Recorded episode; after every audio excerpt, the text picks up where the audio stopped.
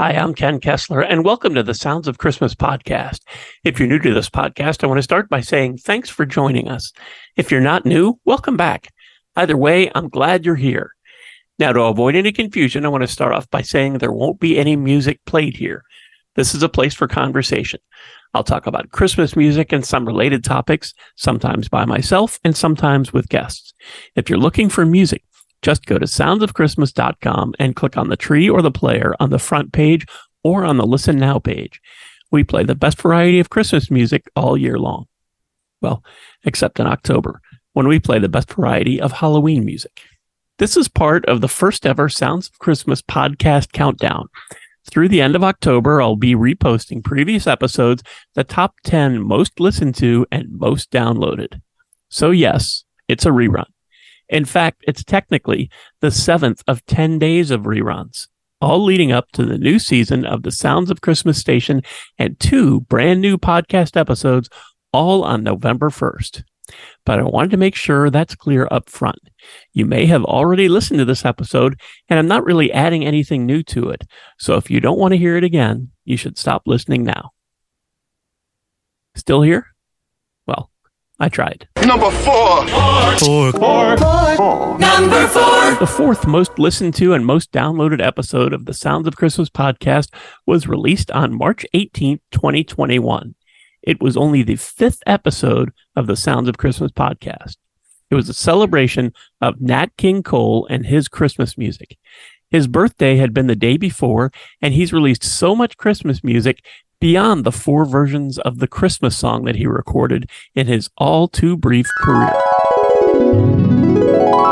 When you talk about Christmas music, there's definitely one name that comes up early in the conversation, if not first in that conversation. Hello, hello, hello. This is Nat King Cole.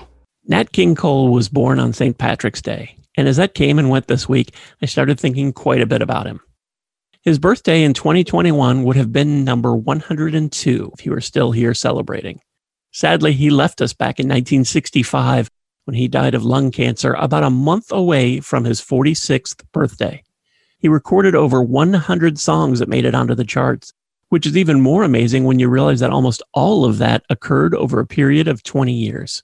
He was awarded a Lifetime Achievement Grammy in 1990 was featured on a United States postage stamp in 1994 and was even inducted into the Rock and Roll Hall of Fame in 2000. Nat King Cole was also the first black entertainer to host a television show. His Nat King Cole show lasted two seasons and over 40 episodes in the mid 1950s. He also had a TV special, An Evening with Nat King Cole, that aired in the US in 1963 and also in the UK on the BBC. I could go on for quite a while talking about his amazing achievements, but since this podcast is about Christmas music, let's just talk about that. The King Cole Trio were the first to record Mel Torme's song, The Christmas Song. That happened in June of 1946. He re-recorded it a few months later, and that second recording became the single. It reached number three on the pop and the R&B charts. That version would hit the charts again several more times before he recorded a new version in 1953. That version hit the charts two or three times before he recorded one more version in 1961. That version was recorded in stereo, and it's the one we have heard most often and continue to hear in the 21st century. That version, by the way, has hit the charts six times just in the last 10 years. That very first recording, the one he made in June of 1946, wasn't actually released for over 40 years. In the late 1980s, that version was accidentally sent to another record label that was putting out a Christmas music compilation. So it finally was released to the public in 1989. If you've ever heard Nat King Cole's The Christmas Song and thought it sounded a little different than the one you're used to or the one you have, all those versions are probably the reason why. Of course, that's not the only Christmas music that Nat King Cole recorded. He recorded several Christmas songs, including The Little Christmas Tree and All I Want for Christmas is My Two Front Teeth with the King Cole Trio. He also had other Christmas songs hit the charts, like Frosty the Snowman and Take Me Back to Toyland. In 1960, he released his only Christmas album called The Magic of Christmas. And while it contained 14 songs, none of the songs I've already mentioned were on it.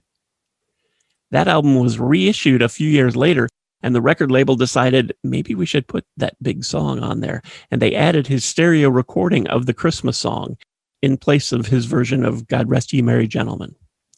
That re released version became the best selling Christmas album of the 1960s, selling over 6 million copies.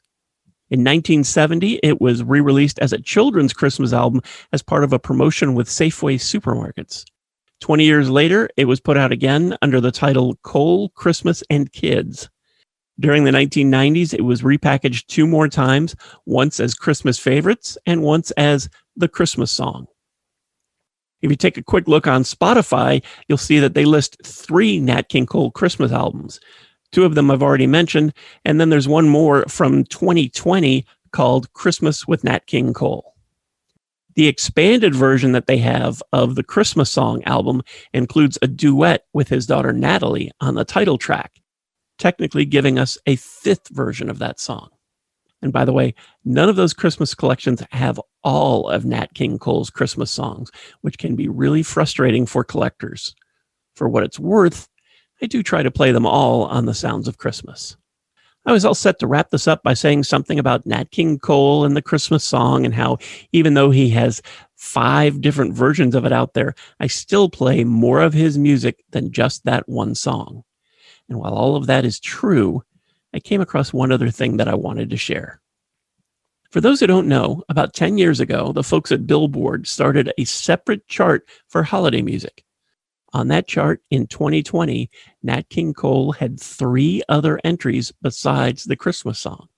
That means that others are also discovering that there's more Christmas music out there by artists like Nat King Cole, besides just the one or two so called hits that traditional radio seems to focus on. I'll be sure to check on that again at the end of this year in hopes that it's a trend that continues and not just a fluke. I'd like to say to all of you everywhere that I hope you have a most happy, pleasant, and beautiful Christmas. Thanks so much for listening and for continuing to support the Sounds of Christmas station and podcast.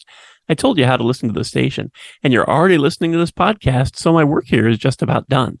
All of our episodes are available on the Sounds of Christmas website. Just click the podcast tab. And we also have a link tree page with most, if not all, of the sites that stream the Sounds of Christmas podcast.